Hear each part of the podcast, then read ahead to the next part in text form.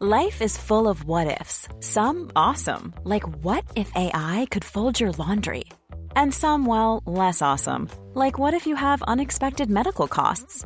United Healthcare can help get you covered with Health Protector Guard fixed indemnity insurance plans. They supplement your primary plan to help you manage out of pocket costs. No deductibles, no enrollment periods, and especially no more what ifs. Visit uh1.com to find the Health Protector Guard plan for you. Quality sleep is essential. That's why the Sleep Number Smart Bed is designed for your ever evolving sleep needs. Need a bed that's firmer or softer on either side? Helps you sleep at a comfortable temperature? Sleep Number Smart Beds let you individualize your comfort so you sleep better together. JD Power ranks Sleep Number number 1 in customer satisfaction with mattresses purchased in-store. And now, save 50% on the Sleep Number limited edition Smart Bed for a limited time. For JD Power 2023 award information, visit jdpower.com/awards. Only at a Sleep Number store or sleepnumber.com. Ready to pop the question? The jewelers at BlueNile.com have got sparkle down to a science with beautiful lab-grown diamonds worthy of your most brilliant moments. Their lab-grown diamonds are independently graded and guaranteed identical to natural diamonds, and they're ready to ship to your door. Go to BlueNile.com and use promo code LISTEN to get $50 off your purchase of $500 or more. That's code LISTEN at BlueNile.com for $50 off. BlueNile.com code LISTEN.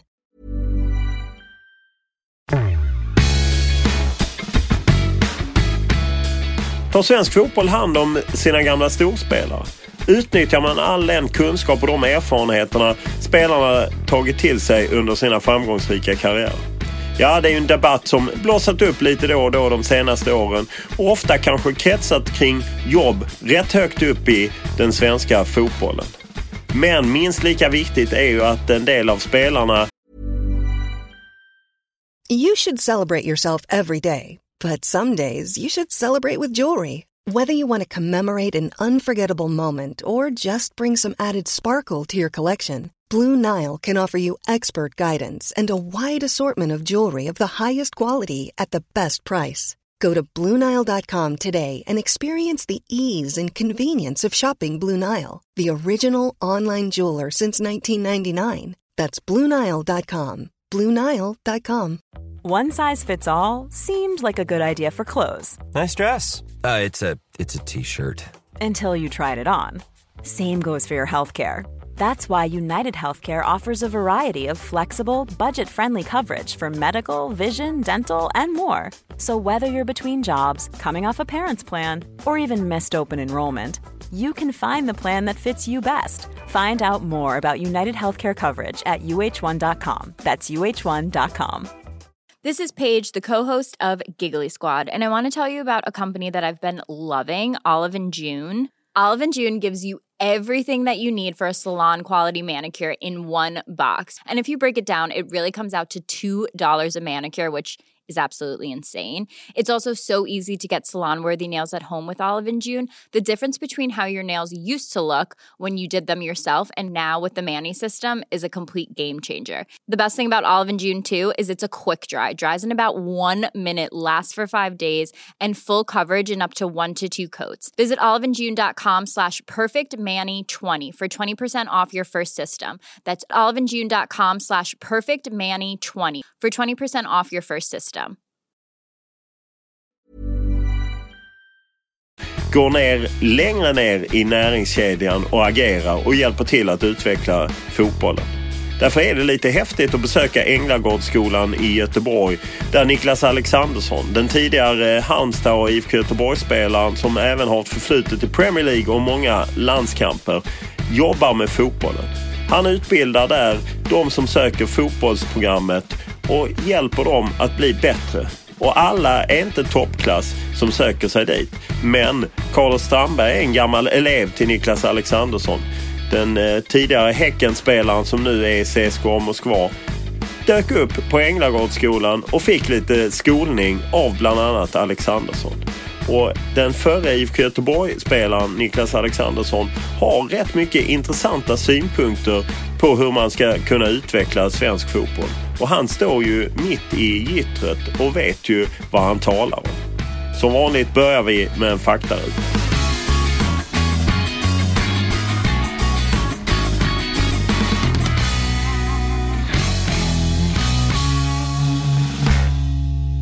Ålder? 43. Familj? Eh, fru Frida och eh, tre barn. 16, 14 och 6. Bor? Bor än så länge i västra Göteborg men är på väg in mot centrala delarna. Utbildning? Eh, treårig samhällsvetenskaplig på gymnasiet. Eh, var ju det sista i skolväg. Lön? Lön. Eh, den är inte lika hög nu som när jag var som aktiv fotbollsspelare men eh, jag trivs med det jag gör. Sen eh, känns det väl dumt att gå ut med några siffror vad man tjänar som, eh, på en skola men det är som alla vet det är ju inte, det är inte i paritet med vad jag gjorde innan. Din största fotbollsupplevelse? Ja, min största fotbollsupplevelse måste nog... Ja, det, det, fin, det är alltid svårt att välja ut några. Eh, det är ju dels SM-guldet som lagkapten 2007 med Blåvitt. Sen är det väl också givetvis VM i Japan och mitt, ja, först, mitt, min första VM-turnering och första VM-mål och sådär. Det är väl de två är väl de... Det är på olika nivåer men båda, båda stora minnen som man kommer komma ihåg. Bästa spelaren du spelat med? Det är en fråga man ofta får eh, som är jättesvår. Eh, I landslaget har jag spelat med många, jättemånga. På klubbnivå, eh, den som imponerat mest på mig, alltså som man har tränat med under en längre tid, måste jag säga är Paolo Di Canio när jag spelade med honom i Sheffield Wednesday. Han eh, stack ut lite extra, men sen som sagt alla de som har varit i svenska landslaget och Sen har jag spelat med en del spelare som har varit riktigt duktiga men som inte haft sin peak just när jag har spelat med dem. Typ Wayne Rooney som slog igenom i Everton när jag var där. Gascoigne som var tvärtom då hade haft sin peak. Men båda väldigt bra spelare givetvis. Den tuffaste motståndaren du stött på? Ehm... Jag tyckte den spelaren som enskilt liksom imponerat mest på mig när jag mött som motståndare var nog Thierry Henry när han spelade i Arsenal och var som bäst där. Jag hade ju inte honom direkt emot mig men han kunde ju, tyckte jag, på egen hand eh, avgöra matcher. Eh, tittar man på spelare som jag har haft liksom rakt emot mig lite mer så kommer väl Ryan Giggs eh, ganska högt upp där tror jag under, under sin eh, bästa period. Om du skulle youtuba fram ett gammalt mål du har gjort, vilket skulle det bli då? Ehm... Ja, det viktigaste var ju det mot England, givetvis. I VM 2002? Ja, mitt snyggaste landslagsmål var nog mot Moldavien på Ullevi. 6-0 match. Det var, inte, det var inte lika viktigt, men... Eh, så det beror på om jag vill se ett snyggt mål eller ett viktigt mål, tror jag. Eh, finns det någon medalj i din eh, samling av medaljer som du värderar extra högt? Ja, det har inte blivit, jag har inte spelat i lag som har tagit så här jättemycket titlar. Så eh, tittar man medaljer så är det klart så smäller väl SM-guldet med Blåvitt. Eh, speciellt det som jag sa 2007 när det hade gått 11 år sedan vi vann. Jag var ju med gången innan då, 96. Eh, men då hade föreningen vunnit tre år på raken tidigare. Och då var det mer att alla förväntade sig att vi skulle ta guldet. Så eh, 2007-guldet eh, är väl det som, som smäller högst rent medaljmässigt. Jag vet inte om du byter tröjor och om du gör det. Är det någon tröja du har kvar som du känner att wow, den är jag lite glad över att jag har? Jag har ett par eh, som är inramade, ett par som jag inte har hunnit eh, eller som inte har blivit av att jag har ramat in. Men utav de eh, inramade så är det väl Louis, Fi, Louis Figo bland annat, eh, Paul Gascoigne. Och det var innan jag spelade med honom när han spelade i Rangers. Eh, sen har jag Rooneys tröja då som jag bytt en landskamper. Så det, det, är några stycken där som, som är bra namn. Bästa publiken du spelat inför? Oh, eh, ja du. Eh, Jag tyckte väl i England så där det var bäst tryck var nästan eh, uppe i nordöstra delarna där Newcastle, Sunderland där när man mötte de lagen. Eh, derbyna givetvis, eh, både på, Goodison och Anfield när man mötte Liverpool var ju eh, ofta bra, bra publik också. Eh, största är nog när vi spelade i Sydkorea. den här träningsmatchen var väl 80 000 eller något. Men, men ja, nordöstra England där tror jag någon av de arenorna är nog bästa trycket. Är det någon arena som sticker ut under din långa karriär att den var häftig att spela på? Ja, alltså Wembley är ju alltid klassisk mark på något vis. Det finns ju så mycket tradition där också. Det väl kanske inte den eller var inte den finaste arenan kanske på det sättet men eh, det är ju alltid en speciell känsla att spela där tycker jag. Vad kör du för bil? Ja, eh, just nu kör jag en eh, liten Fiat här eftersom min fru har lagt beslag på den, den större Range Rovern där så men det passar bra när man inte rör sig så långa sträckor. Vad röstar du på? Eh, jag röstar åt Alliansens håll. Vad har du för motto? Eh, behandla andra som du själv vill bli behandlad. Senast du grät? Eh, kommer inte riktigt ihåg faktiskt men jag är väl, har väl hyfsat lätt till tårar som det är eh, ibland eh, i samband med idrottsprestationer kan jag bli lite blödig. Eh, kanske inte så som man storbör men att det kommer en tår. Jag är ju framförallt som du känner till en väldigt längdfantast så det har väl funnits några ögonblick där där det inte det har varit nära. Senast du var full slash onykter? Ja du, när var det? Eh, jag brukar ha relativt bra kontroll så det är sällan eh, liksom det har varit eh, att man hamnar över gränsen i alla fall till eh, en onykterhet där man ja, inte har koll på saker och ting. Så ja, om man ska ta på den så är det nog ganska långt tillbaka i tiden. Salongsbrusar har det väl förekommit senare men ja, inget sådär. Det är också ett bra tag sedan tror jag. Vad läser du? Nej, ingen... Eh, jag läser tyvärr får man säga. Jag vet att det är väldigt nyttigt att läsa böcker men jag har aldrig riktigt eh, fastnat för det utan det är mer ja, mm, olika grejer med Twitter och tidningar och annat. Ofta sportrelaterat då. Vad lyssnar du på? Eh, ganska mycket allätare. Mycket utav det som ja, spelas på radion egentligen. Vad ser du på? Ja, eh, jag gillar att se på typ Mästarnas Mästare givetvis. Och, eh, sen blir det det blir inte så mycket. Jag tittar inte så mycket på ligorna Men jag gillar att titta ju Allsvenskan och framförallt Blåvitt så mycket jag kan om jag inte har möjlighet att gå på, på Gamla Ullevi så försöker jag se deras matcher givetvis på, på TVn. Och, eh, ja, sport och underhållning är det väl framförallt. Om du surfar på en smartphone eller en dator, var är du befinner dig då när du är ute och surfar? Um, ja, väldigt mycket är väl kopplat dels till det jag jobbar med och dels att jag själv är tränare för ett eh, P01-lag. Så mycket blir ju kring uh, ungdomsfotboll i olika sammanhang. Man kollar lite hur det går i de olika serierna, lite hur det går för elever och hur det går... Ja, mycket i alla fall utav det dagliga surfandet hamnar nog där tror jag.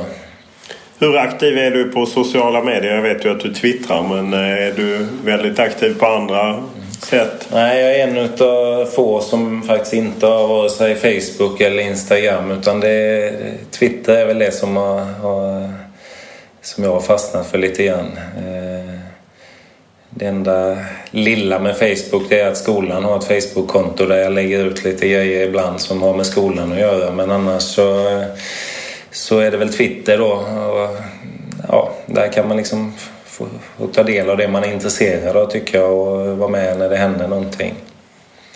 Lite debatter ibland och lite, ja, eh, ganska kul form. Men det, jag är glad att, inte att jag inte är på de andra för jag har en tendens att, man, att när man väl börjar så blir det ganska mycket med sånt där. Så det, det räcker nog bra med Twitter för min del. Vid det här laget så kan ni väl att eh, på Acast så får ni mycket, mycket mer än bara podden. Där finns klipp, artiklar och annat som intervjupersonen pratar om. Så att det är bara att klicka sig in på Acast för att få mer av podden. Vi sitter ju här på eh, Änglagårdsskolan i ett lärarrum lite inhyst i eh, lite barackliknande får man ändå säga att eh, det är. Men ni flyttade till fina lokaler i vår. Men detta är din nya tillvaro att vara lärare på Änglagårdsskolan.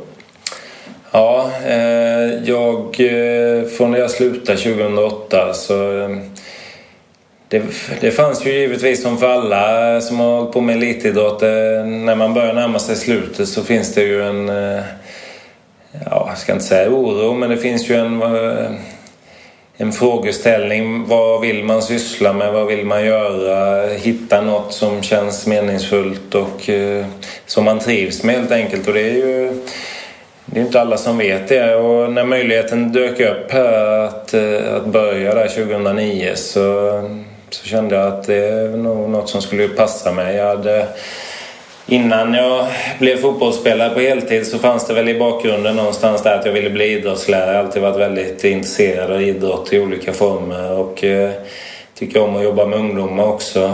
Ehm, ehm, eh, så eh, började 2009 och är fortfarande kvar. Eh, trivs väldigt bra med, med mitt jobb och eh, eh, ja, ehm, det är många som frågar om man inte vill satsa på träna yrket på riktigt om man säger så. Eh, men eh, för det första så tycker jag väl alltså det är en väldigt viktig del. Det är väl, det är väl där någonstans Sverige behöver också jobba för att få fram tränare, alltså bra tränare som vill vara på ungdomsnivå. Eh, dessutom tyckte jag efter att ha haft en ganska lång aktiv karriär, 20 år med spel på elitnivå, att skönt att komma bort lite grann från livsstilen om man säger. Det, det var en fantastisk tid eh, som man kan sakna vissa bitar av. Samtidigt så är det, du lever ju ständigt. Eh,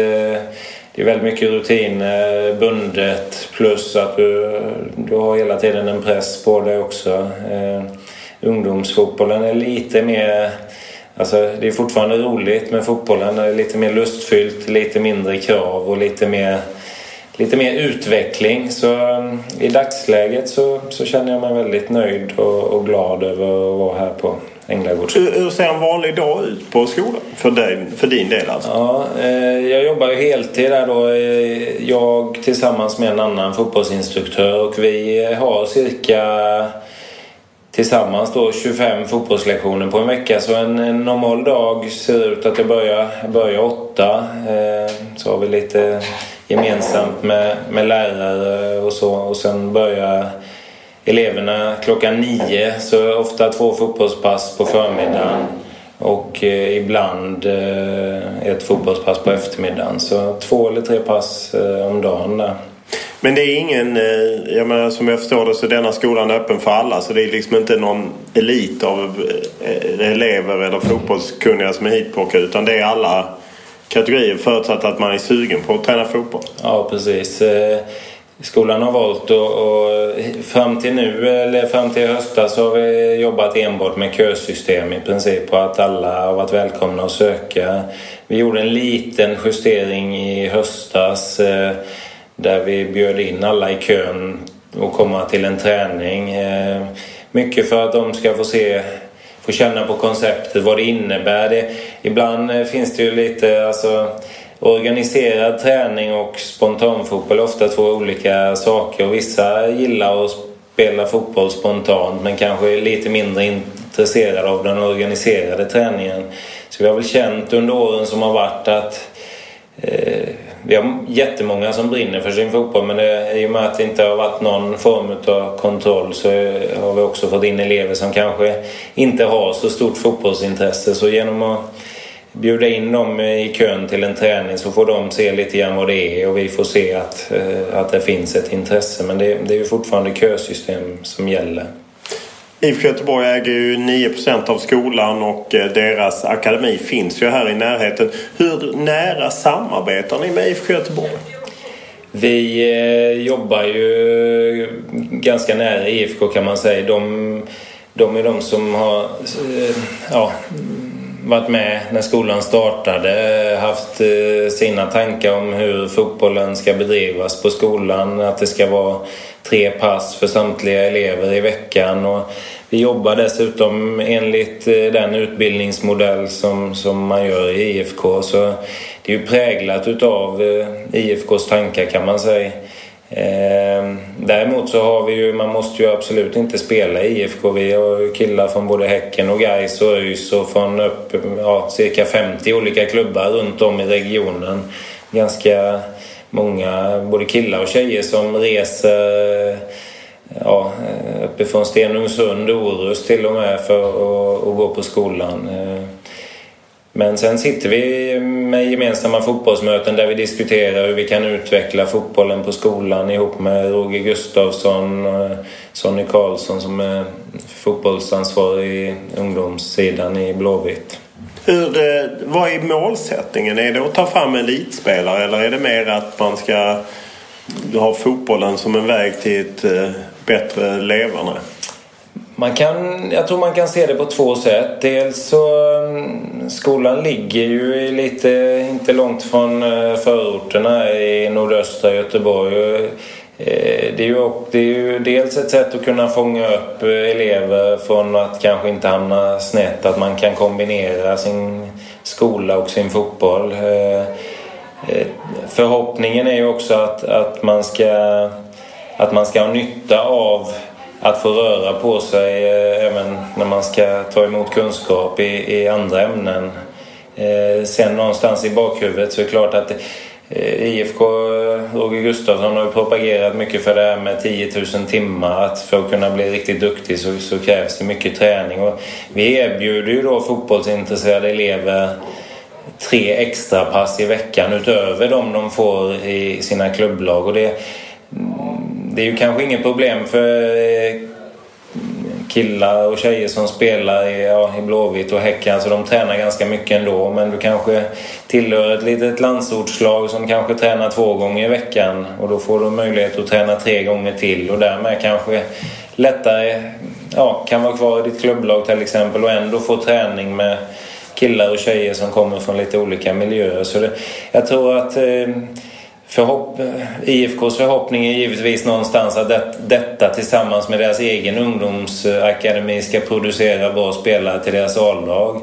Men sen kommer det ju vara, vi har ju väldigt många elever och eh, förhoppningsvis kan även andra Göteborgsklubbar ta, ta del av eh, de killarna och tjejerna som blir duktiga. Det finns ju exempel på elever som har gått på skolan här. Carlos Strandberg till exempel nu med CSKA Moskva som eh, började i Hisings Backa, gick till Häcken under tiden han gick på skolan. Och, eh, så du har haft eh, Carlos? Carlos har gått på skolan, ja. Och sen har vi ett par Tess, eh, Tessfaldet Teki som eh, spelar, eh, spelat ett par matcher från start i IFK Norrköping. Gick på skolan, kommer från Gunnilse.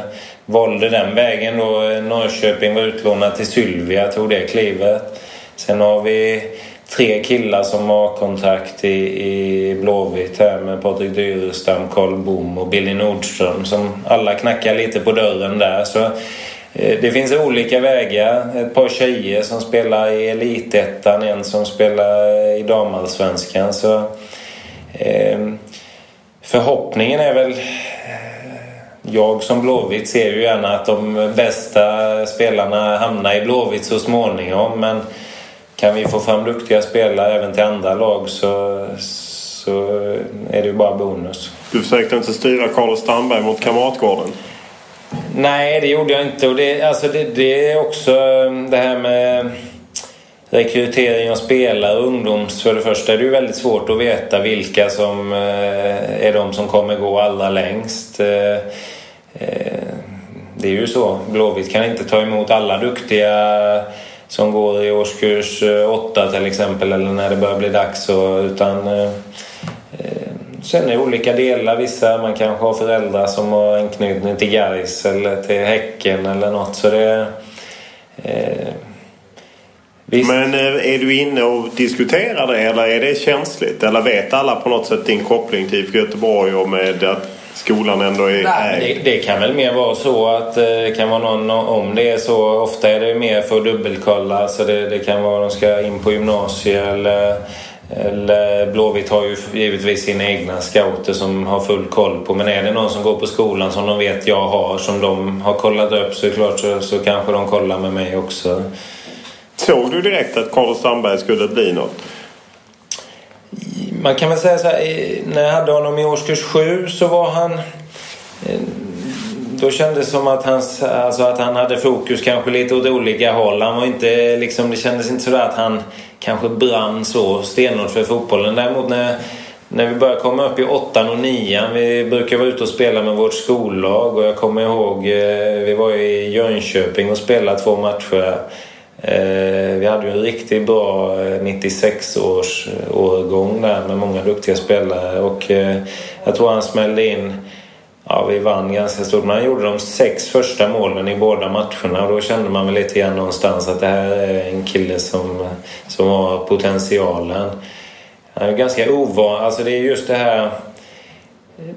Man märker ju många, vi har ju jättemånga och det finns jättemånga duktiga ungdomar runt om men det är det här steget från att spela pojklagsfotboll till att spela A-lagsfotboll. Det är där många inte klarar det. Man är väldigt duktig tekniskt. Eh, eh, men det är så många. Du måste även ha fysiken. Eh, du måste ha skallen. Och han har ju... Det är lite Zlatan över Carlos i den bemärkelsen att han har en väldigt stor och tung kropp men även en väldigt bra teknik. Och det är klart, har du den fysiken så är det lättare att hävda dig på, på A-lagsnivå också. Njuter du lite när han avgör ett eh, derby i Moskva? Eh, ja, nu ska jag väl erkänna jag följer inte rysk fotboll sådär jättemycket. Men jag gläds över att det går bra för en gammal elev, det gör jag. Eh, sen eh, när han spelade i Häcken så var man väl glad varje gång han gjorde mål utom när det var mot Blåvitt kanske. Om du tänker dig att Göteborg får ju mycket negativa rubriker, eller delar av Göteborg med alla de här skjutningarna och man pratar om gängproblematik och fotbollen har en, en roll att fylla. Känner, ni, känner du att ni har en roll att fylla där? Ja, absolut. Eh, jag tror att eh, fotbollen är en räddning för många. Att man har en tillhörighet, har ett lag, har kompisar utanför den här kretsen. Och där, eh, inte minst eftersom ja, skolan ligger i det området den gör och sådär så Visst, vi har haft några elever som man har hört i efterhand, alltså som kanske har tappat fotbollen på vägen och som har hamnat i, ja, snett så att säga. Men jag tror också att vi har, vi har samlat upp väldigt många just eh, att vi har kunnat erbjuda kombinationen fotboll och, eh, och skola. Kan det vara förvånande att man inte satsar ännu mer på den här typen av initiativ just med tanke på det? Ja, alltså det, har, alltså det är ju allt vanligare tror jag ändå att det finns idrottsskolor. Eh, det behöver inte vara fotboll utan det finns ju... Men det är väl ganska eh, vedertaget att, att idrotten har räddat ganska många. Så det är klart, och det, och det är ju inte bara skolan, det är ju föreningar givetvis också som, är väldigt, som blir viktigt att, att samla upp ungdomar och inte minst i förorterna. Och, pratas ju mycket om hur man ska få integrationen liksom och, och, och bli bättre i Sverige. Och, eh, idrotten, kanske inte alla idrotter men fotbollen har ju ändå förhållandevis eh, bra vad det gäller integration. Eh, möjligt att det är lite svårare på tjejserier, det märker man ju här i Göteborg bland annat att i förorterna så är det lite svårare med, med tjejfotbollen än vad det är med killfotbollen. Vad beror det på? Ja, jag vet faktiskt inte vad det beror på. Om det, om det, om det är något som kommer hemifrån, att de inte liksom tilläts på att inte ses på samma vis från föräldrar eller om, om föreningarna, alltså att man inte ger samma förutsättningar eller vad det kan vara. Det, jag vet faktiskt inte riktigt. När du kliver in som lärare Får du extra respekt med tanke på att du har spelat VM, EM, Premier League eller kommer de inte ihåg det? Nej, nu är, nu är snart den eh, bonuskortet eh, borta tror jag. Det var ju, man märkte ju, hade ju någon fördel direkt i början givetvis. Nu pratar man med de yngsta eleverna så, så har de ingen aning om att jag har spelat fotboll nästan. Utan eh, eh då får du ta Youtube till hjälp. Ja, jag får göra det ibland. För, nej, men det, det bästa brukar vara att säga att man har spelat med Zlatan. Vad har du? Det är liksom det, det som smäller högst för eleverna eh, nu i princip.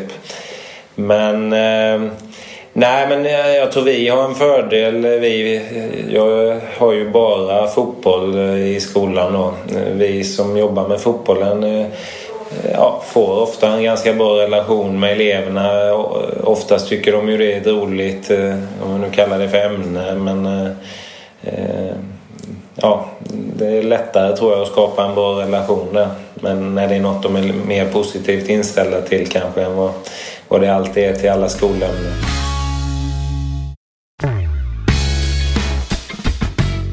När Niklas Alexandersson slog igenom i Halmstad BK tidigt 90-tal så fanns det inte på kartan att någon satte jaget före laget. Eller rättare sagt, satte någon jaget före laget så var de nog inte del av laget så mycket länge till. Det var en annan tid och en annan anda och Niklas Alexandersson har varit med om hela den här omsvängningen där eh, Sverige gått från att betona kollektivet och laget till att betona jaget och där spelarna har gått till att vara försvarsmässigt kunniga, till att bli kreativa, roligare och kanske mer offensiva. Men att man tappat någonting. Vad är bäst? Det är ju det som är frågan. Ska man gå på det spanska tiki-taka possession-spelet eller ska Sverige falla tillbaka till det man en gång i tiden var bra på? Ja, det är ju naturligtvis givande att höra någon som har varit med under hela resan och vad den personen anser att Sverige borde göra. Det man minns eh, lite när du slog igenom eh, var ju att eh, det beskrevs hur din pappa tränade upp dig med bägge fötterna. Att han band han det ena benet eller? Eller är det en skröna? Ja, det, det, det stämmer. Alltså, jag kommer inte ihåg det själv för jag var inte så gammal. Men eh, det var ju från när jag var riktigt liten. Han själv eh, led väldigt mycket och var väldigt enbent. Han spelade ju själv på allsvensk nivå och var med i U21-landslaget vid ett tillfälle.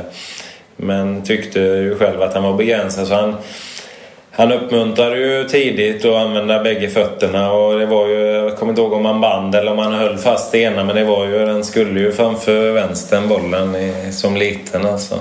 Hur, hur mycket nytta hade du av det?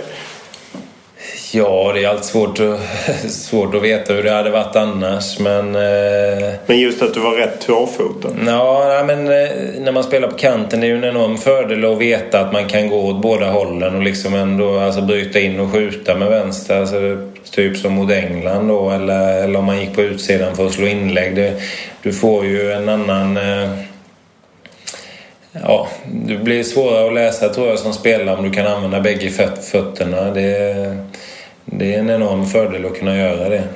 Din pappa då var allsvensk spelare. Han tränade upp både dig då, eller hjälpte till så att du blev ju både allsvensk och landslagsman och utlandsproffs. Och din bror var ju också duktig och spelade i allsvenskan både för Elfsborg och Blåvitt och så. Eh, och nu är du själv pappa med en son som är duktig. Hur, hur eh, håller man liksom det på en lagom nivå så man inte blir för driven? Ja, jag försöker att göra det. Det är ju man märker det med att vara eh, ungdomstränare, det är inte lätt. Det, alltså det, dels ska, försöker man... Alltså det, det, finns olika och det kommer nya rön och infallsvinklar hela tiden. Man får ju på något vis utgå ifrån eh, eh det är både breddperspektiv medan vissa menar att nej, men vi måste satsa hårdare tidigare och, och så vidare. Och det, ja, det är en utmaning. Alltså, det gäller, tror jag, att ja, försöka hitta de bitarna som man själv tror. Jag, jag tror ju man ser, alltså jag tror det är viktigt. Man måste givetvis träna mycket fotboll för att kunna bli duktig. Det, spontanfotbollen eh, idag är ju inte lika utbredd som den var när man själv växte upp. Man var ju i princip alltid ute själv. Däremot har det ju ersatt då som typ med, med skolor och annat där som man inte, inte gjorde förr mer än på rasterna då.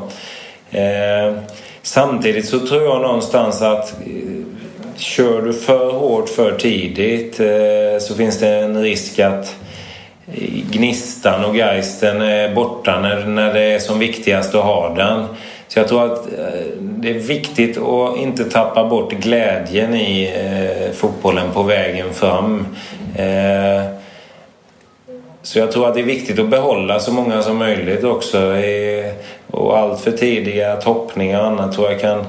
Alltså, det kommer alltid in nya och så märker man att man kanske, kanske är fysiskt eh, senare utvecklad till exempel. Och det, sådana saker kommer man inte med då i första laget till exempel eller i, i det laget man har varit i. Man, man märker det finns en det finns, vad ska man säga, en eh, rastlöshet hos unga killar. Om man byter klubb, känner man att det inte funkar i en klubb så ja, men då är det fel på tränaren eller då är det fel på omgivningen. De ser inte min storhet och så byter man och så blir det lite samma sak och så byter man. Och till sist har man varit i alla klubbar. Jag tror, det, jag tror att det kräver, jag tror det är bättre att stanna lite längre. Alltså få vara det här gänget, kompisgänget som har kul samtidigt. Sen är det givetvis viktigt att man har tränare som kan, kan utbilda en. Och det är klart på, på mindre orter kan det vara svårt ibland. Föräldratränare som kanske knappt har spelat fotboll själva. Så det, det är en väldig balansgång mellan eh, inte bli för allvarligt och samtidigt eh, ja, få en bra fotbollsutbildning. Du själv eh, spelade ju i en väldigt liten klubb, Vessigebro. Och tittar man ofta om man kollar på landslaget och deras moderklubbar så är det ju ofta väldigt små föreningar. Tror du, tror du det är nyckeln att spela i en liten förening just för att inte byta runt? Jag tror att det har ändrats lite i och för sig. Det är nog mer från, alltså de sugs upp tidigare nu. Men eh, Ja, som jag sa innan så tror jag ju väldigt starkt på det här med att spela A-lagsfotboll. För vissa eh, förblir eh, pojklagsaktiga i sitt spel. Alltså om man, om man aldrig kommer upp och spelar i A-lag.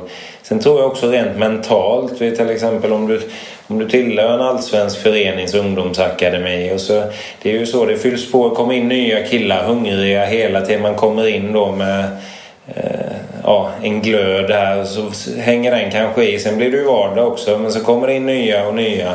Eh, det är viktigt att den glöden kommer när du väl ska ge järnet. Alltså vad det gäller träning och inställning så eh, det finns inga facit, det finns olika vägar men någonstans så, så tror jag kanske på att ta sig upp, eh, gärna få spela A-lagsfotboll i ja, på lagom nivå. Eh, ju större klubb ju, ju, tuffare är det ju givetvis att ta sig upp i A-laget och det måste ju någonstans vara det som är målsättningen till sist. Sen kan man givetvis om man inte når A-laget där gå tillbaka men då har du det med mentala dilemmat av att ha varit på satsa på en nivå men så får du gå ner ett steg. Det kan kanske vara klokare att klättra ett trappsteg uppåt eh, hela tiden. Finns det för mycket hets i en del klubbar att jag menar, ens ungdomslag behöver vinna och att man toppar? Jag menar, det är ju en evig diskussion som kommer upp var en, två gånger om året att ja, men nu toppar i Stockholm eller vi pratar om antingen BP eller Bo eller vad det nu må vara. Det finns ju motsvarigheter här i Göteborg också. Vad, vad känner du där? Ja, alltså det jag, jag, tror kanske att det toppas lite för tidigt. Alltså, det är lätt att hamna, jag vet själv att man när man väl är inne i det, alltså, man, man kan bli lite resultatblind också. Tittar man på det med lite distans och lite sans så är det ju ett resultat som de gjorde som 12-åringar är ju egentligen helt oväsentligt hur, om, det kommer, om de kommer bli duktiga spelare som vuxna eller inte, om de har vunnit eller förlorat matchen. Samtidigt så ingår det ju i spelets natur att försöka vinna. Men jag tycker man inte ska göra det till vilket pris som helst. Framförallt inte i, alltså i den yngre åldern utan det är väl först här i Göteborg till exempel så började ju i är det 12, 13, 12 årsåldern tror jag där man kan anmäla sig till olika nivåer och det tycker jag är ganska bra. Alltså att man nivåindelar men det, det tycker jag är lite skillnad mot att toppa för det, det är ungefär som i skolan. Alltså ligger du väldigt långt fram i matte så finns det liksom ingen anledning att räkna tal som du gör i sömnen nästan om du kan få utmaning på ett en nivå högre. Medan de som kanske har lite svårare behöver lite extra hjälp. Eh, så jag tror att det, vi har jobbat så där jag själv är i Frölunda då med min sons lag att vi, vi försöker ha lite både och. Ibland spelar vi med jämna lag, ibland spelar vi med nivåanpassade lag. Det, jämna lag är ju mycket för det sociala och att man, att man får spela med olika men sen märker man ju också att gör man det så blir det ju vissa killar i laget som blir mycket mer delaktiga i matcherna medan vissa tar mindre roller medan när man nivåindelar då så kanske Eh, man ser utvecklingen lika mycket hos de som spelar i den lägre nivån som i den högre. För att man får vara med, får ha bollen mer. Eh, så jag tror det, det är jag för. Men kanske inte det här väldigt tidiga toppningar och utslagningar, att de inte får vara med och så vidare. Under din karriär så har du haft eh, flera olika tränare. Vad, vad utmärker en bra tränare för dig? Ja, det, det, är ju många bitar som ingår i och sen tror jag det är olika faser. Alltså, om man tittar själv lite i backspegeln på, på vilka tränare som har betytt mycket och sådär så är det ju som sagt en som var väldigt viktig för mig var Stuart Baxter för då kom jag från en liten förening där det inte har varit hade varit speciellt organiserat och, så vidare. Som det var när du gick till Halmstad BK? Ja, från Västergebro då, min moderklubb. Eh, spelade ju A-lag där då i division 5 och 6. Men kom dit då till Halmstad som 16-åring och då var ju Stuart där. Och han var ju väldigt duktig på att ut. Alltså där är man ju, då kommer man eh, hungrig på att lära sig. Jag var ju väldigt mottaglig tror jag. Och det har jag fått höra sen också. Det är nog en av anledningarna till att jag kom dit jag gjorde att jag var ganska bra på att ta till mig instruktioner. Alltså ta till mig det som i det här fallet Stewart eh, lärde ut. Så den åldern där 16 till 20 är ju väldigt viktig att man får skolning och också att du har tränare som tror på en. Eh, men framförallt där var ju Stewart grym eh, på träningsplanen. Lära en hur man ska tänka, spelförståelse det var mycket av det jag lärde mig som, som byggdes upp där. Sen när man väl är färdig spelare och typ i landslag då, då är det ju... Då är det li, dels så måste man givetvis vara en taktiker, kunna, kunna göra förändringar under matcher, vara en bra matchcoach. Men det handlar ju också om att skapa eh, ja, en bra stämning, en bra gruppkänsla, eh, ge förtroende och så vidare. Är det, är det skillnad på hur man ska vara som tränare om man har ansvar för att utveckla en grupp talanger än om man eh, tar hand om ett, ett landslag med etablerade spelare? Ja, det tror jag väl lite. Alltså, ofta om du tränar för, för talanger då, då är ju som sagt fortfarande kanske inte resultatet det allra viktigaste. Det handlar om att få med sig, få ut med, med ja, det gör det i och för sig på, på, i ett A-landslag också. Du vill få ut så mycket som möjligt men det, spelarna är ju mer... Du kan inte påverka lika mycket eh, speciellt om du är landslagstränare och bara träffar dem vid ett par dagar vid varje tillfälle utan då handlar det ju väldigt mycket om att skapa eh, ja, en bra grupp, alltså en, en grupp som drar åt samma håll och så vidare. Eh, medan det kanske är lite mer individuell utveckling som ungdomstränare. Om du, om du ser på svensk fotboll och talangutveckling som är ju också något som ständigt diskuteras. Vad hade du ändrat kring hur vi utbildar våra talanger? Vad jag hade ändrat? Ja, om du hade ändrat någonting. Ja, ja men det, det är väldigt det är en väldigt komplex fråga. Alltså det, det har ju föränd, samhället har ju förändrats väldigt mycket och eh, än så länge så vet man väl inte riktigt den här övergången. När jag växte upp så hade man, så var det ju kanske inte riktigt lika mycket elittänk som det är i vissa klubbar tidigt nu. Så vi vet ju inte riktigt var, var det kommer hamna. Vissa hävdar ju att för att hänga med de andra så måste vi tidigt med akademi och de måste få mycket träning och sådär. Men vi, vi, vi vet väl inte riktigt facit och sen, sen finns, någonstans så hamnar man ju alltid i eh, de två motpolerna då. Alltså hur, hur det är ju förhållandevis så få som lyckas oavsett. Vad händer med de andra lite? Eh, är idrottens syfte att eh, ja, göra dem till goda samhällsmedborgare? Få dem att fortsätta med sin fotboll om det så är i division 6 eller 7 som vuxen? Eh, eller är det att få fram några riktigt duktiga på bekostnad av att desto fler slutar till exempel. Någonstans hamnar man ju alltid i den här, ska vi man kanske ska ha väldigt tydligt ut eh, ja, elitidrott där, breddidrott där men eh, eh, det finns ju egentligen inget facit om det verkligen är de som från väldigt tidig ålder drillar stenhårt om det är de eller om det är lika många utav dem som lyckas som det andra. Och risken om man inte når dit och har kört det racet är nog att det kan gå ganska illa tror jag. Varför, är det, varför tror du att det är så det ofta blir laddat om det är lagsporter där man toppar men att man på något sätt tycker att det är okej okay att om man sitter och spelar piano så är det liksom inget konstigt om man börjar när man är fem år och sitter timme ut och timme in eller alltså lite mer så eller dansar ballett eller liknande.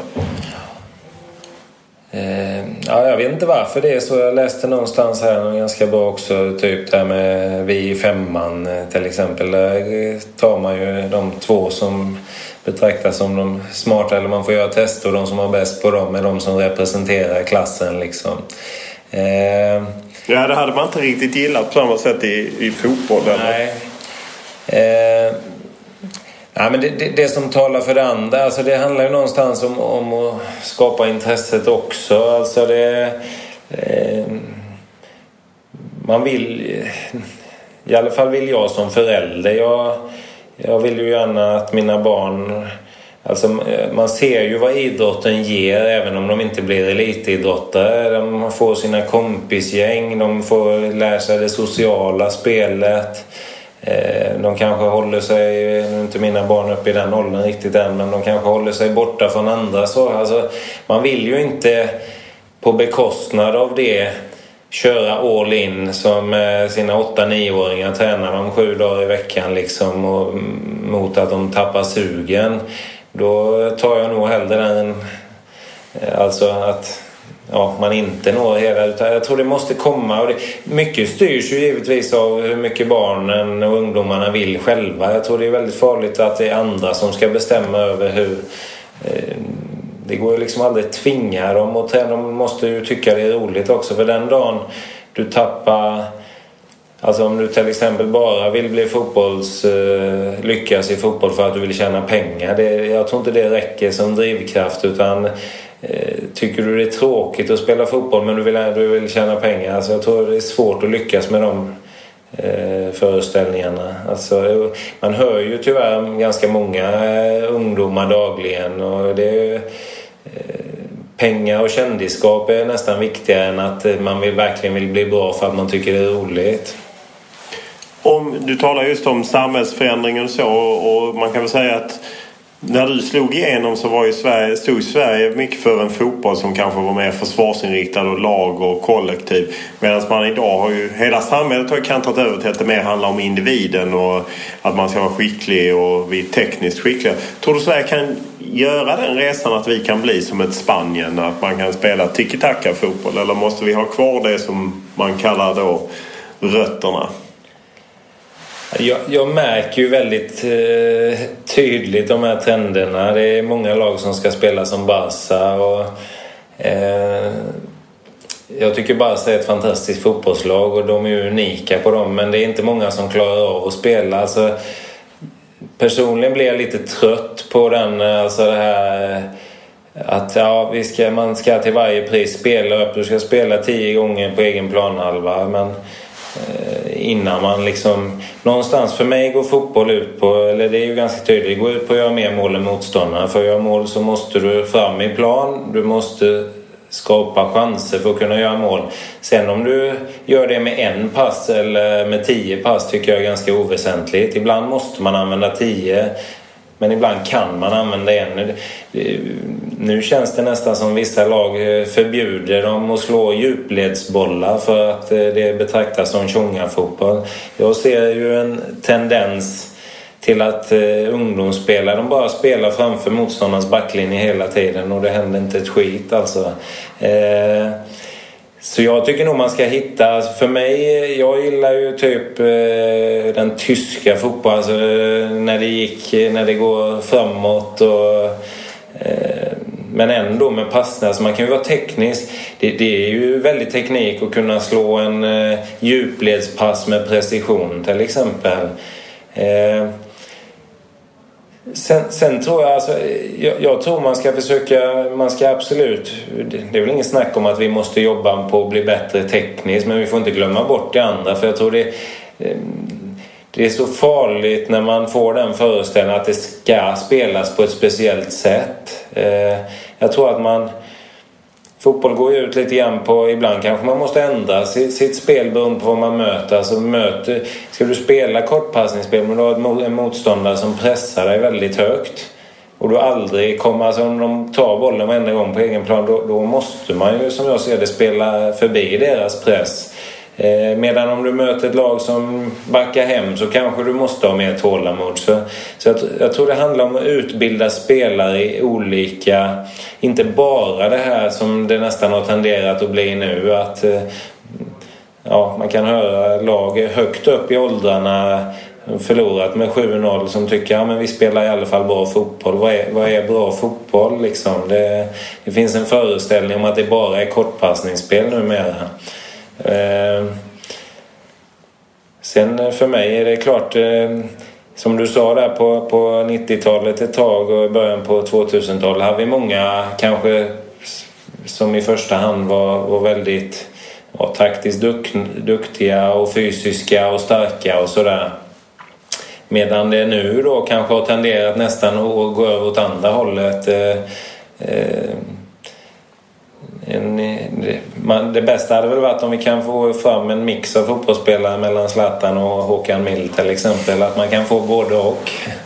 Jo, så är det ju. Hur, hur, mycket, hur noga följer du landslaget idag? Ja, jag tittar ju givetvis när det, när det är landskamper. Ehm, sen... Eh, jag följs ju liksom inte allt som skrivs och alla spelar sådär men, men, nej, men man har ju en hyfsad, eh, hyfsad bra koll på det ändå. Hur ser du på Hamrens? Du slutade ju när Lagerbäck eh, packade ihop eller lite mm. innan Lagerbäck packade ihop innan det sista VM-kvalet. Men hur ser du på Hamrén som ju har på något sätt aviserat att ja, han ska inte, ska inte vara den riskminimerande fotbollen som ju Lagerbäck utan en mer offensiv fotboll?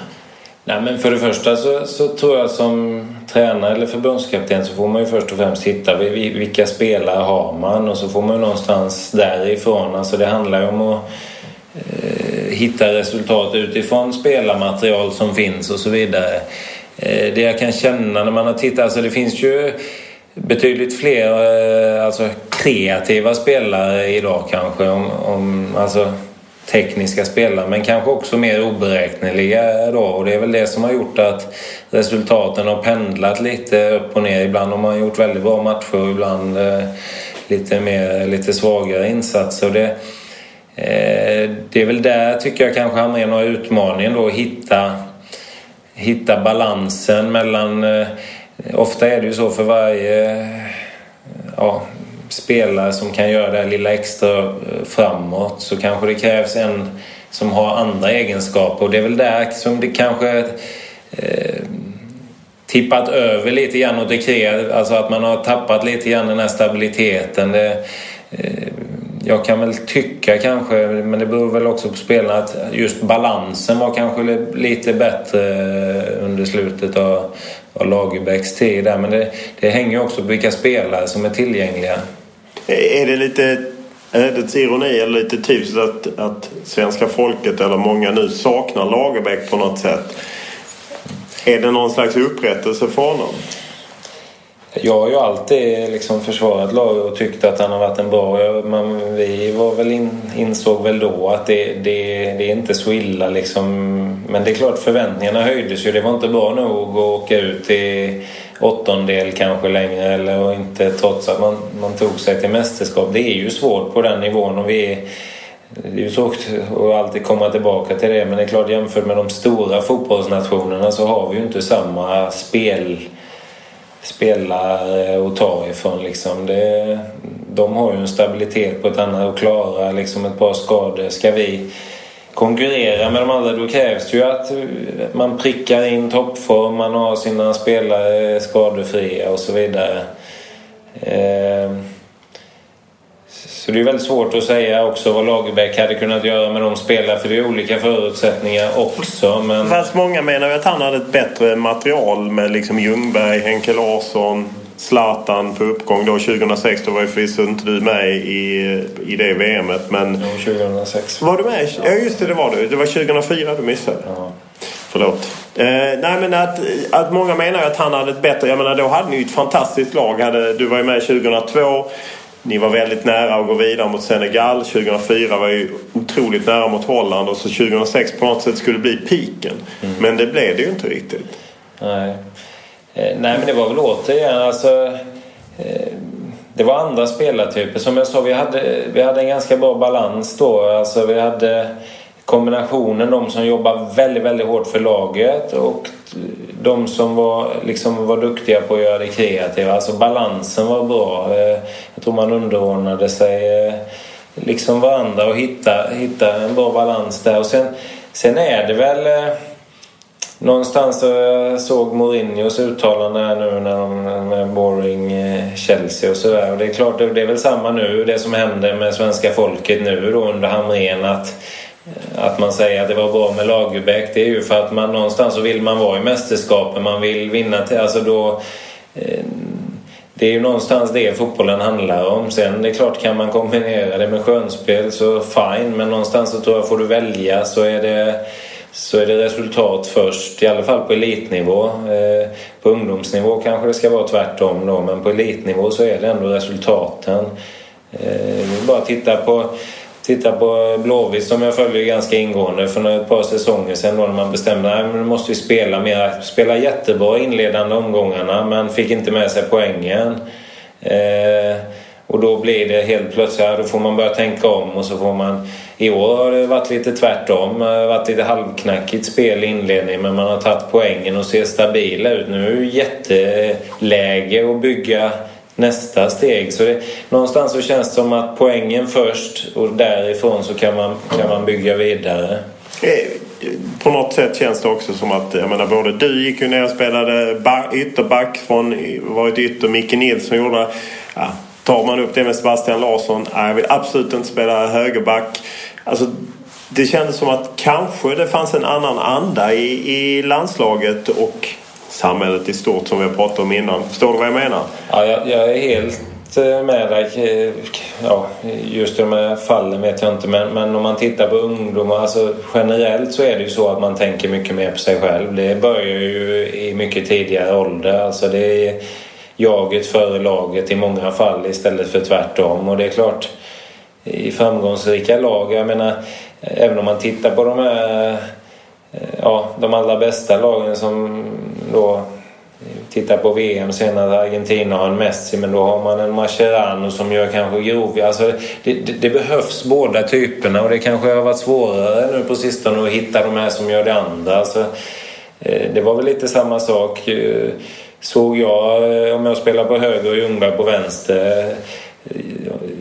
Jag insåg att Ljungberg han nu kanske vassare i djupled och liksom från att ha varit en ganska offensiv spelare så blev jag mer och mer defensiv. Men det hade ju också med att göra hur balansen i landslaget såg ut. Att man tog ett större defensivt ansvar för att det fanns andra som kanske... Alltså att det, det gynnade laget. Och det är väl det... Alltså ska du ha framgångsrika lag så måste du, tror jag, ha båda typerna. Men hur får man fram det? Vad, vad gjorde att du underordnade dig? Och det finns ju många andra exempel på det.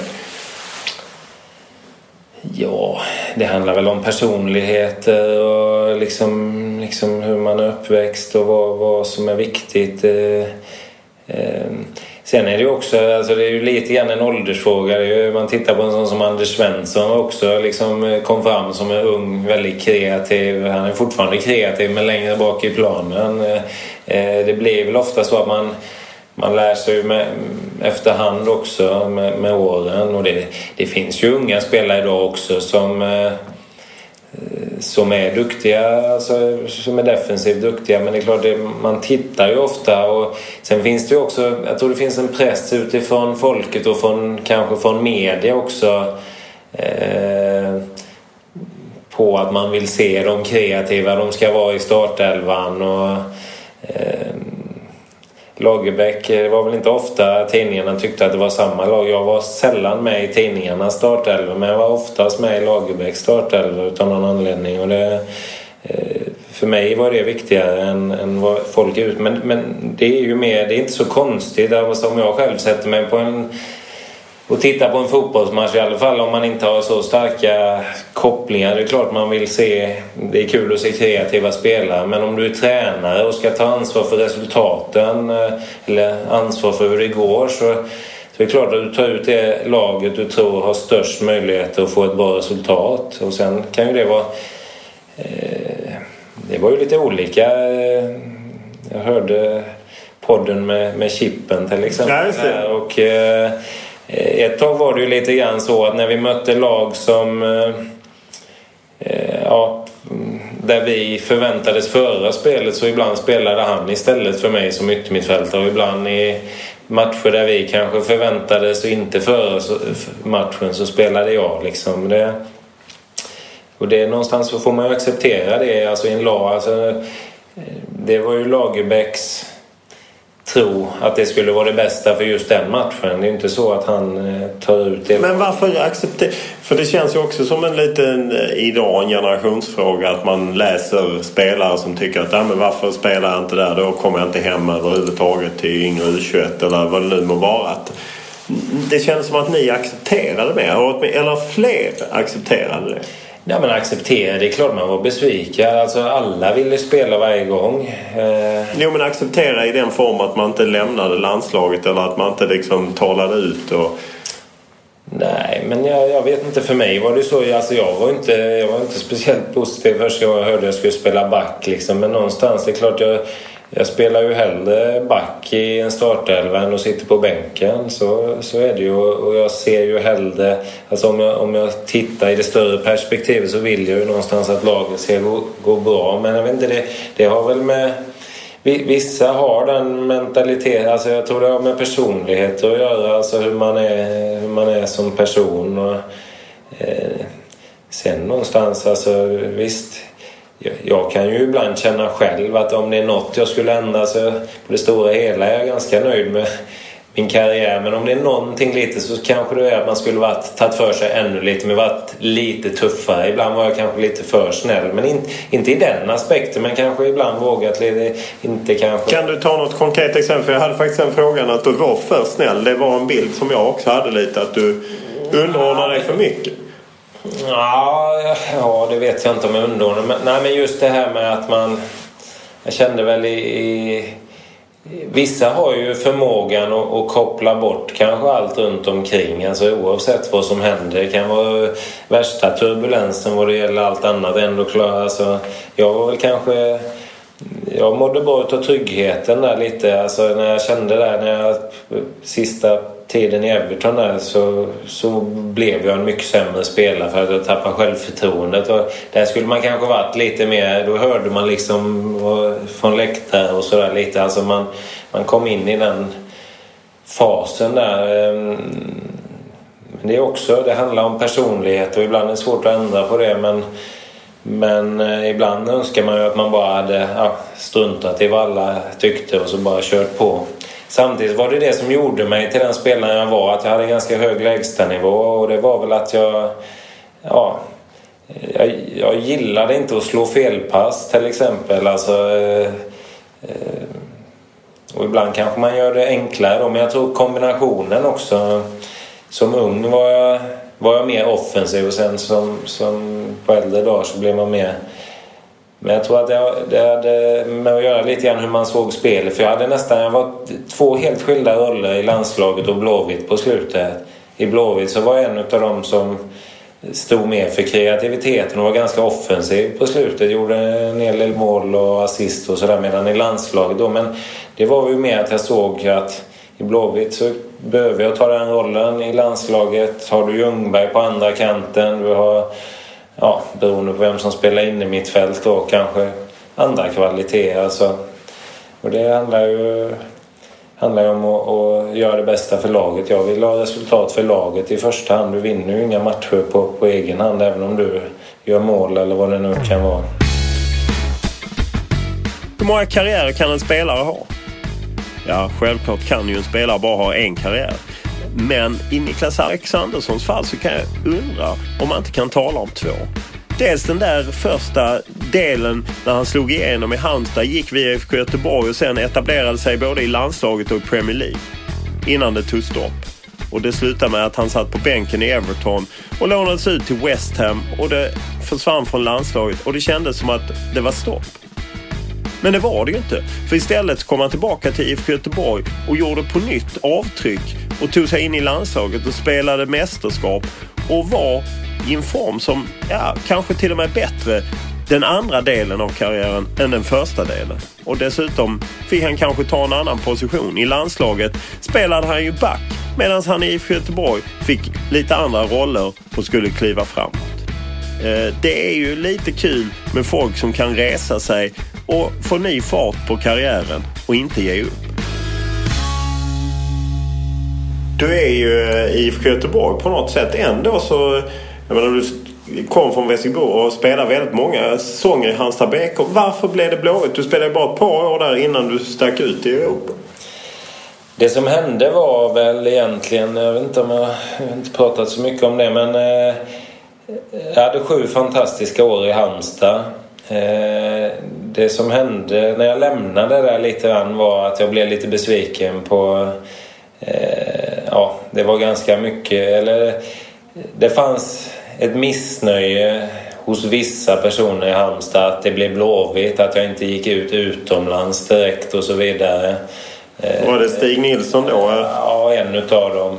Och det, man får ju se det. Halmstad var ju hans allt och han ville föreningens bästa. Men i det här fallet så, så ja, var det väl vissa grejer som gjorde att Ja, det var inte lika roligt att komma tillbaka dit eh, efter det som hände. Det ska sig helt enkelt för... Ja, men lite grann så att de, de satte en liten tagg. Sen det i kombination med att när jag kom till Blåvitt så trivdes jag fantastiskt bra. Och eh, var ju där i två säsonger och flyttade ut sen. Sen skadade jag ju korsbandet första jag gjorde och då då blev det, jag körde rehab, fick hjälp utav IFK med Leif Svärd och körde rehab hos IFK. Liksom banden knöts helt enkelt och varje sommar blev det att vi åkte till Göteborg och jag, jag fastnade där och sen blev det liksom känslorna blev starkare och starkare för Blåvitt tills att då när det var dags att flytta hem då kände jag liksom jätte eh, att det var Blåvitt jag ville till och då var väl tanken att det skulle bli en två, tre säsonger. Jag var ju ganska osäker på var jag stod och så vidare men eh, nej, det, det, växte ju starkare och starkare för varje år då. Hade du någon kontakt med Halmstad under åren du var ute? Eh, Eller så na, blev det klipp? Nej, det var väl alltså no några personer sådär. Och eh, liksom idag, jag, inget, jag tycker det är kul om det går bra för Halmstad och sådär. Men det, det blev lite, det var... Det fanns en... Ja, det blev ett lite abrupt eh, ungefär som... Han vill ha mer, Halmstad vill ha mer betalt helt enkelt. Nej men han hade väl hellre sett att, eh, att jag hade gått till någon klubb utomlands och sen... Eh, För då, då var det ju några år när det var rätt infekterat. De köpte Robert Andersson ju och ja, vann var... ändå SM-guld året efter. Och, ja. äh, det var ju, då var ju Halmstad faktiskt i paritet med Göteborg på något sätt. Ja. Och det var rätt ansträngt. Det måste varit en rätt laddad flytt. Ja, men innan var det inte så. Alltså, ehm, då hade ju Blåvitt... Alltså, det, det, var ju inget svårt. val. jag ångrar ju absolut inte. Rent fotbollsmässigt var ju det helt rätt. Alltså, snarare än att gå till en osäker liga. Kom till ett eh, Blåvitt med egentligen. Alltså det var ett fantastiskt lag. De värvade ju samtidigt som mig Teddy Lucic, Andreas Andersson som också var landslagsspelare. Till ett lag som redan hade vunnit SM-guld ja, till ett lag som i stort sett hade landslagsspelare också på alla positioner. Ehm, så det var ju bara det var ett stort steg för mig. Samtidigt som jag var en person som kanske det vi pratade om innan med tryggheten. Var kanske inte riktigt eh, jag var lite sådär hur jag skulle fungera om jag skulle flytta ut liksom själv och, och sådär. Att jag, um, nej, men det, det var perfekt steg för mig för att liksom det, få den tuffheten. Ändå få spela Champions League och dessutom gav det mig möjligheten jag vet det som snackades eh, efter Halmstad, det var ju liksom österrikiska klubbar och liknande. Nu efter två säsonger i Champions League i Blåvitt så blev det Premier League istället. Så det, med facit i hand så var det ju helt rätt. Eh, sen eh, var det väl bara olyckligt att, eh, att det blev lite sådär. Men det... La det sig någonsin liksom med Stig Nilsson som ju tyvärr... Ja, det tycker jag. Och det, Eh, alltså sen, sen var det mer kopplat alltså till att jag trivdes så bra både i Blåvitt och i staden Göteborg då så att, att det blev naturligt att hela tiden återvända dit när man var ledig på somrarna och att man följde dem. Och I och med att det var det senaste laget jag lämnade också så hade jag ju kompisar som spelade kvar i Blåvitt och som man hade mer kontakt med än, än de i Halmstad då. Hur, ser du på Blåvitt idag? Jag menar, det, det har ju bytts väldigt mycket folk. Ordförande, klubbdirektör, ny sportchef Mats Gren. Man sparkar Micke Stare trots en andra plats och tog in eh, Jörgen Lennartsson. Vad är din bild? Eh, nej, men det är ju alltså... det, det, ser ju annorlunda ut. Alltså, hade det varit för fem år sedan så hade man inte trott kanske att man skulle ta in eh, massa danskar och massa spelare på lån och så vidare. Samtidigt gäller det att hitta vägar nu. Det ser inte likadant ut eh, som det gjorde när jag var där till exempel. Och svenska spelare försvinner till de nordiska ligorna och det är ju, jag menar eh, skattemässiga skäl och, och annat som, som bidrar där. Eh, det viktiga och utmaningen är väl att fortsätta hitta de här guldkornen som man kan få tag i om de så är utländska men också försöka och det är väl där Blåvitt det, man märker det är svårt för de unga killarna och det, det, finns ju hela tiden Det är ju lite lättare för en lite mindre allsvensk förening eh, eh Jag menar typ Falkenberg eller Norrköping. Vi pratade ju om mina gamla elever innan som har kommit in i Norrköping. Jag tror det hade varit betydligt svårare i Blåvitt för det, det var pressen från eh, supportrar, media att du hela tiden ska vara i toppen. Det, det, blir svårare att få in unga spelare och ha tålamod med det. Ett bra exempel var ju i och för sig Gustav Engvall förra som eh, Ja, det, han fick förnyat förtroende. Det var inte helt lätt i början men eh, det visade sig att det betalar sig. Men det är klart det finns ju inte hur mycket tålamod som helst i de här stora, de största svenska klubbarna om, om man inte presterar. Utan det svåra är ju som ung att slå sig in här i och med att de ofta hämtar hem spelare också. Vad är din bild av allsvenskans kvalitet? Eh, Ja, själva kvaliteten jämfört med andra är svår att, att jämföra. Malmö gjorde det väldigt bra förra säsongen. Jag, jag, jag, tycker personligen ändå att jag tittar ju hellre på allsvenskan än eh, franska ligan till exempel är för mig helt ointressant trots Zlatan då. Alltså jag har väldigt svårt att liksom hitta någon glädje att titta på franska ligan. Jag tittar mycket hellre på allsvenskan alltså med med känslorna och sen eh, är det ju givet att det inte är samma kvalitet som det är där till exempel. Men, eh, men för mig är det också det, alltså den här med att kunna hålla på ett lag och liksom lite känslor. Man, man, eh, ja, man sitter och man blir frustrerad och man blir glad. Och, alltså det, det blir lite, fotboll är ju mycket känslor också. Och det, det är klart när man har starka, jag märkte ju det själv på från att ha varit en ganska lugn och fin kille på planen sista åren blev man en riktig grinpell. Men det var ju för att man ville så mycket och ville absolut inte, som Håkan Mild sa, hata och att se de andra vinna nästan mer än vad man själv eh, gillar att förlora. Eller hatar att förlora. Så. Vi hade ju en diskussion på Twitter förra hösten. Jag tror att jag skrev någonting sånt om att Christian Wilhelmsson och Max Rosenberg gick starkt och att om det var en fråga att allsvenskan var svag. De som hemvändare. Jag vet inte om du kommer ihåg det. Ja, du, det. du jämförde med dig själv som hemvändare och menade att det, det kanske inte alltid är att liksom komma hem är inte bara helt lätt att komma till allsvenskan som hemvändare.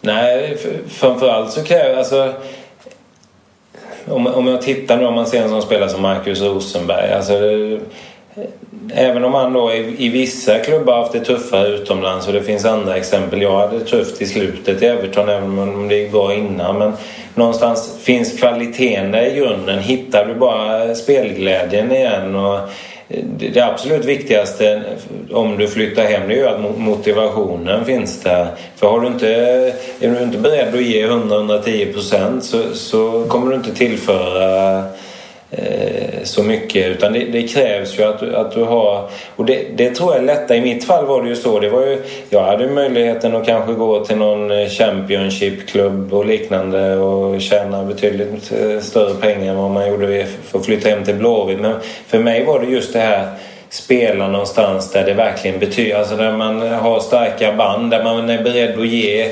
allt i varje närkamp liksom för att man vill ja, man vill att det ska gå bra liksom. Kände du att du vände hem lite för tidigt? Nej. Med tanke på så bra det gick för dig och du Nej. tog dig tillbaka till landslag och liknande. Tvärtom, det var ju tack vare det som det började. Hade jag varit kvar i England så hade det inte gått så. Alltså, eh, jag ser det som att jag fick en bonuskarriär på fem år. Jag stod när jag flyttade hem så hade jag gjort 69, 68 landskamper tror jag.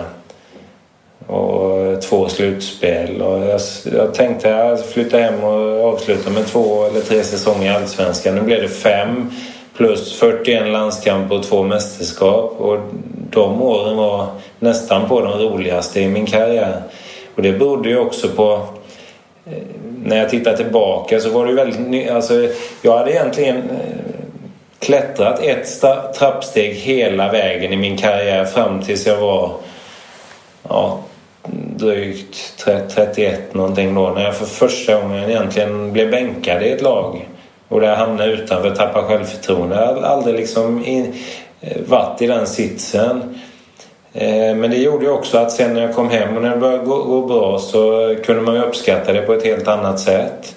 Det är ju lite så. Har du aldrig stött på motgångar så alltså, man brukar ju säga att man kan segra ihjäl sig. Alltså till sist upp, om, om du är hela tiden framgångsrik till sist så kanske du inte uppskattar det. Har du däremot gått igenom en motgång så, så blir framgången så mycket roligare.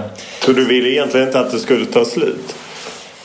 Ja, när jag, när jag la av så ville jag, eller ville, men då var jag färdig liksom. Men det var ju att kroppen började säga ifrån och i takt med det också motivationen lite grann. Jag var, jag var redo, men jag, jag fick ju ett fantastiskt avslut i Blåvitt. Nu blev det som en liten avskedsturné. Jag tror det var väl en sex matcher eller något kvar när jag aviserade att jag tänkte sluta. Och det, ja, fick ju fantastiska hyllningar där. Och det, det gick bra liksom de sista. Jag fick avsluta på topp. Det, någonstans var det ganska skönt att eh, det var inte så att jag slutade för att jag var för dålig. Eller, utan jag, jag spelade mästerskap på sommaren och ja, det gick bra i klubblaget på hösten och sen kunde jag liksom...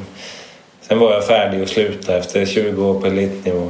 Även om det blev ett kort gästspel påföljande Ja, det blev ju det. Det var ju ingenting jag hade räknat med och inget som jag själv hade tagit initiativ till. Det blev ju ett väldigt speciellt läge där 2009 när Blåvitt hade enorma skadeproblem. Eh, så det det kom jag. Jag hade ju börjat jobba här så jag fick ju vara tjänstledig här i vad det nu var en och en halv månad. Och, ja, faktum är ju att jag hade ju inte...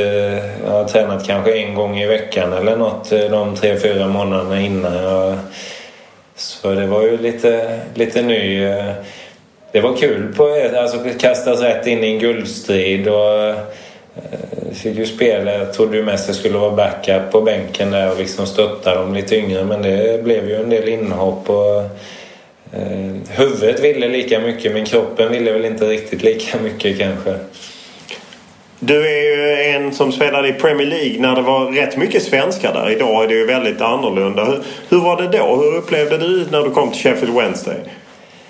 Ja, det var ju stort att komma över. Alltså det, eh, det var ju...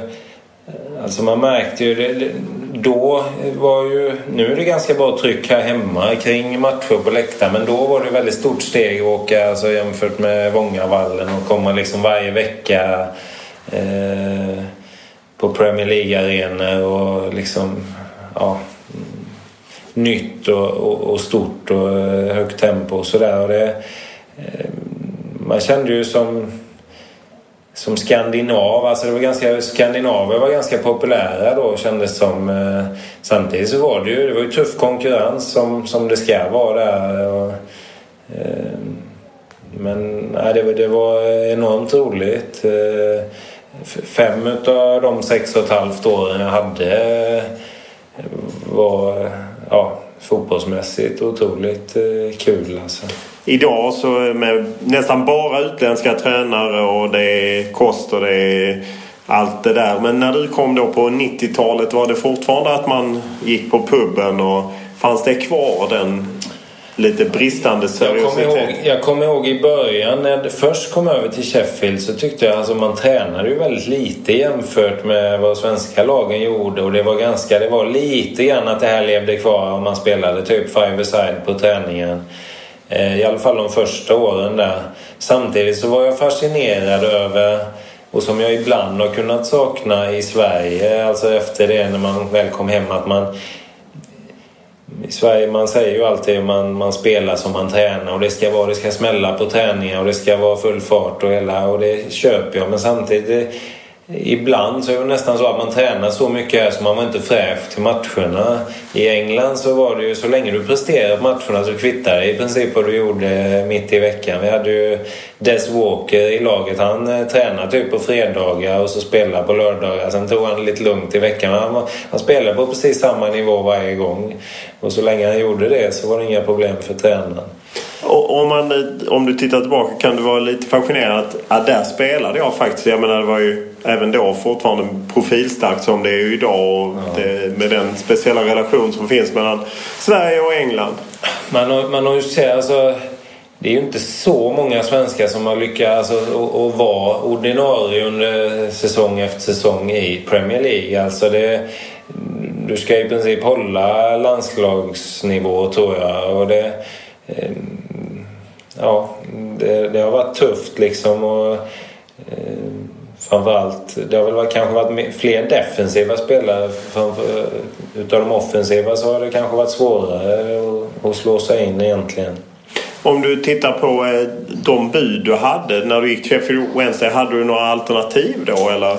Eh, det det pratades om det var lite på tal med Udinese när jag, eh, veckorna före gick till Sheffield. Eh, men det blev aldrig något. Det var lite beroende av att de skulle sälja en spelare och så vidare. Och jag tror med facit i hand att England passade nog mig betydligt bättre både socialt och fotbollsmässigt än vad det hade gjort att, att komma till Italien. Så um, nej, det och när du bytte från Wednesday så åkte Sheffield Wednesday åkte ut och jag tror att du var bossman då. Eller köpte... Nej. Det var du inte. Du hade ett år kvar på kontraktet ja. och Everton köpte loss dig. Vilka alternativ hade du då? Det, det som var var... Eh, Eh, Sheffield hade en tuff period där de ville bli av med Di Canio och Carbone som hade köpt för dyra pengar och till knappt några pengar alls. Så jag tror jag och en brasse som heter Emerson Tom, vi var väl de enda de egentligen gjorde vinst på när de sålde. Eh, jag hade ett år kvar på kontraktet och klubben åkte ur. Så ehm, de var väl ganska glada att sälja för att få in de pengarna eh, mot att jag hade varit kvar ett år till. Eh, och dessutom, jag, hade ju ett ganska bra läge för jag, trots att vi åkte ur så var det min klart bästa säsong. Jag fick pris utav fansen som årets spelare i Sheffield Wednesday. Och ja, Everton eh, var, kändes som det största alternativet och det bästa och jag bestämde mig ganska fort för det. Eh, jag var och snackade med Bradford som också de eh, betalade faktiskt bättre än vad Everton gjorde. Men jag kände magkänslan var ändå att Everton lite större förening och dessutom var det Walter Smith som var tränare och jag visste att att han ville ha mig. Eh, för han, vi mötte ju Glasgow Rangers med Blåvitt i kvalet till eh, Champions League 97 när han var tränare. Så jag visste att han eh, ända sedan dess lite grann hade haft koll på mig. Så, mm, plus att det är ja, stor förening då. Så eh, ja, det fanns, eh, jag kommer inte ihåg det, jag tror att det var någon annan klubb, typ Coventry eller liknande utav de lite mindre Premier League-lagen som var intresserade. Och just spela för Everton, stor klubb med många traditioner och en del titlar. Även om de inte vann något när du var där. Men just då ett Liverpool-derby framstår ju som bland det största som finns. Hur är det att spela ett sånt?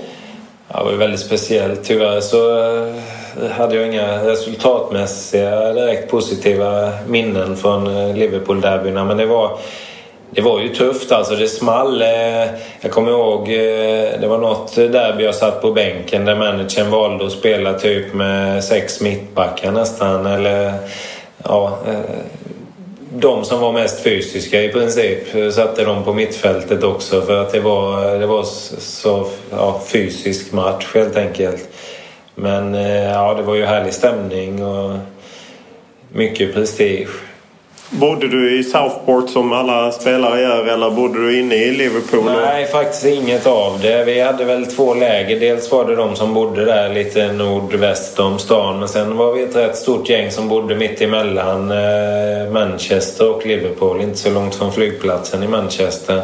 Så det var lite två, två delar. Umgicks man med Liverpool-spelare om man kände dem eller var det liksom vattentäta skott?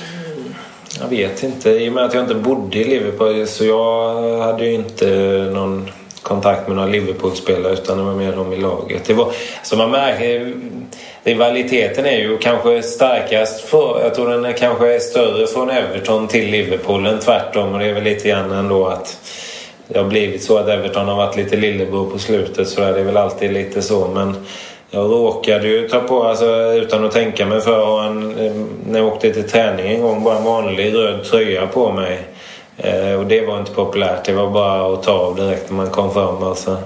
Så det, det finns ju... Jag kommer ihåg också, det var ju många utav dem i, eh, ja, i laget som nästan inte höll på landslaget för att det var så många som var glada när jag gjorde mål nästan mot England för att det var så många Liverpool-spelare i landslaget. Så det, rivaliteten är ganska stark. Hur eh, var det kring Wayne Rooney? Förstod du direkt att det här är en världsstjärna? Ja, jag, jag har ju varit med i klubbarna och sett två stycken, alltså Ljungberg och Rooney och båda de eh, kunde man se ganska tidigt tycker jag. Alltså det, det är någonting, det, det, finns en, vad ska man säga, en eh, Eh, respektlöshet på något vis. Alltså en, eh, det finns ingen rädsla utan oavsett om man är 16-17 så, så mm, ja, man går in och tar för sig direkt om man säger så. I kombination med att man har kvaliteter då.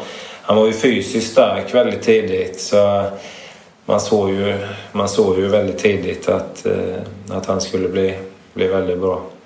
Var, var du förvånad att han lämnade Everton?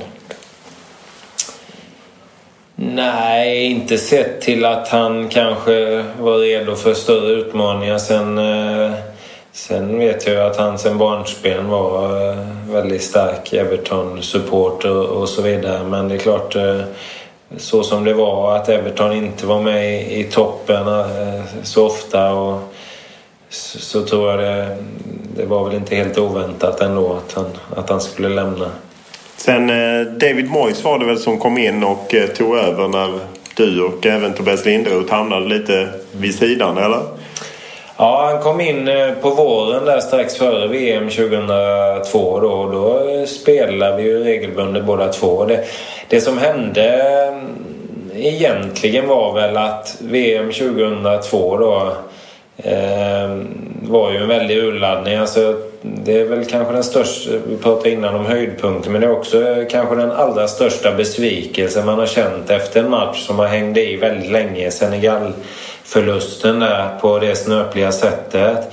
Det tog ju väldigt lång tid att komma över, och både mentalt men också att man varit där jag kommer inte ihåg exakt men vi hade väl tre, fyra veckor ledigt efter VM när det var på väg eh, att komma tillbaka till försäsongen. Och det som hände då var att när, man, när vi drog igång så var de andra hade kört igång lite innan. Man fortfarande lite mentalt, alltså inte på...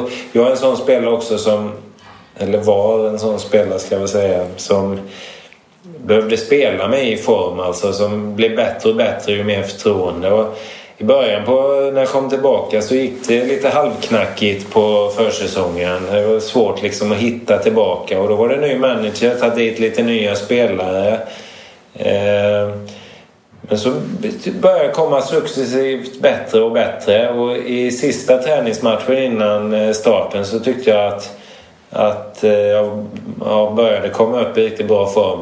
Men då bänkade han mig i premiären då Eh, till förmån för Rooney valde att spela med, ta bort yttermittfältarna och spela med tremannaanfall. Eh, och sen eh, så började eh, andra matchen sen borta, då var det landskamp igen hem. Kommer tillbaka och så var det bortamatch. Eh, gick över och spelade 4-4-2. Vi var inget speciellt bra bortalag så det blev väl förlust där. Och, Sen fortsatte det så lite. Han spelade 4-3-3 hemma och så fick jag bara spela bortamatcherna som vi förlorade då ofta. Eh, så jag kom... Det blev en ond cirkel kan man säga där efter VM. En liten baksmälla från den och så kom aldrig, fick jag aldrig riktigt förtroendet efter det. Och i, i takt med att ju mindre förtroende ju mer tappar jag självförtroendet och liksom det här. Och till sist när jag väl fick chansen sen. Alltså jag kunde vara, eh, jag kom tillbaka. Jag gav mig själv verkligen chansen då efter det, den säsongen. Tränade stenhårt hemma. Hade jättebra fysik men ändå kände jag mig trött när det var dags för matcher sen. Det var väl det att man inte kände riktigt förtroendet där.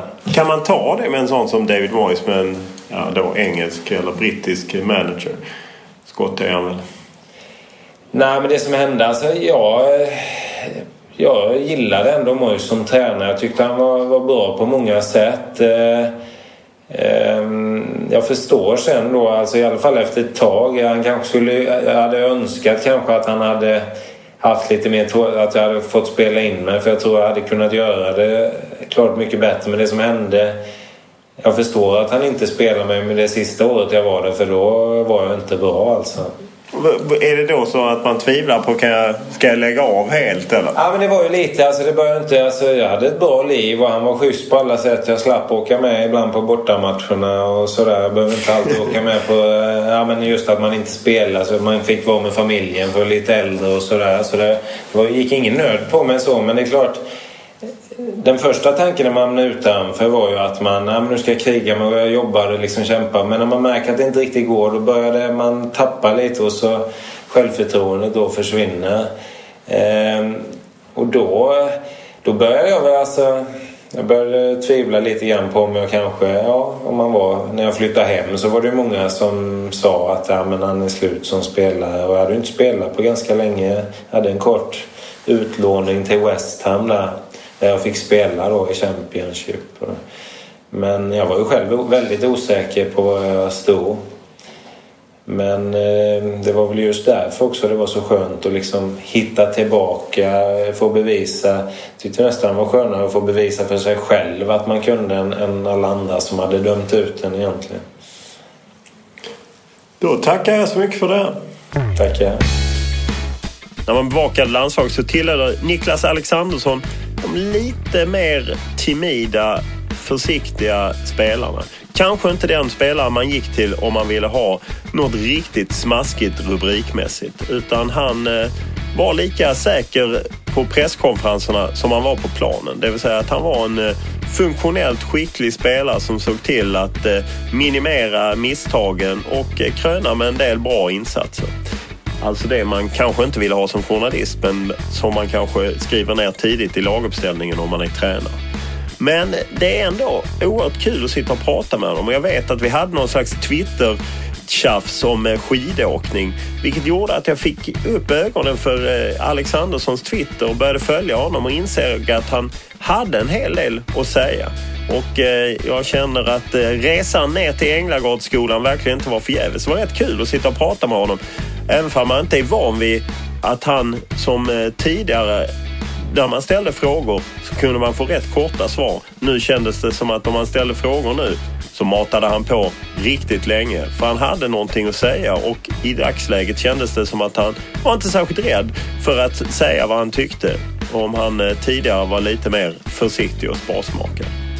Podden jobbar vidare och eh, målsättningen är att eh, till nästa vecka ha Nisse Johansson, eh, AIK-backen, inför derbyt mellan AIK och Djurgården. Och, eh, det verkar som jag har fått en aik på kroken. De är ju lite svåra i den klubben. Många som kör sarg ut och inte vill vara med eh, av olika anledningar utan att hänga ut någon. Men Nisse Johansson eh, verkar vara på gång så att eh, nästa vecka är det AIKs Nisse Johansson om eh, inför derbyt bland annat. Och podden hittar ni ju när ni hittar poddar och framförallt det är ju så oerhört enkelt att bara googla podd Lund ja, så hittar ni alla. Över 50 avsnitt nu, över 3 miljoner nedladdningar. Lite kul att eh, det har rullat på så bra och eh, det gör att jag är sugen på att köra vidare. Så, eh, och kom gärna med era förslag på gäster och kritik och annat via Twitter, Olof Lund, Instagram, Olof Lund eller mejl olof.lund.tv4.se. Nu kör vi!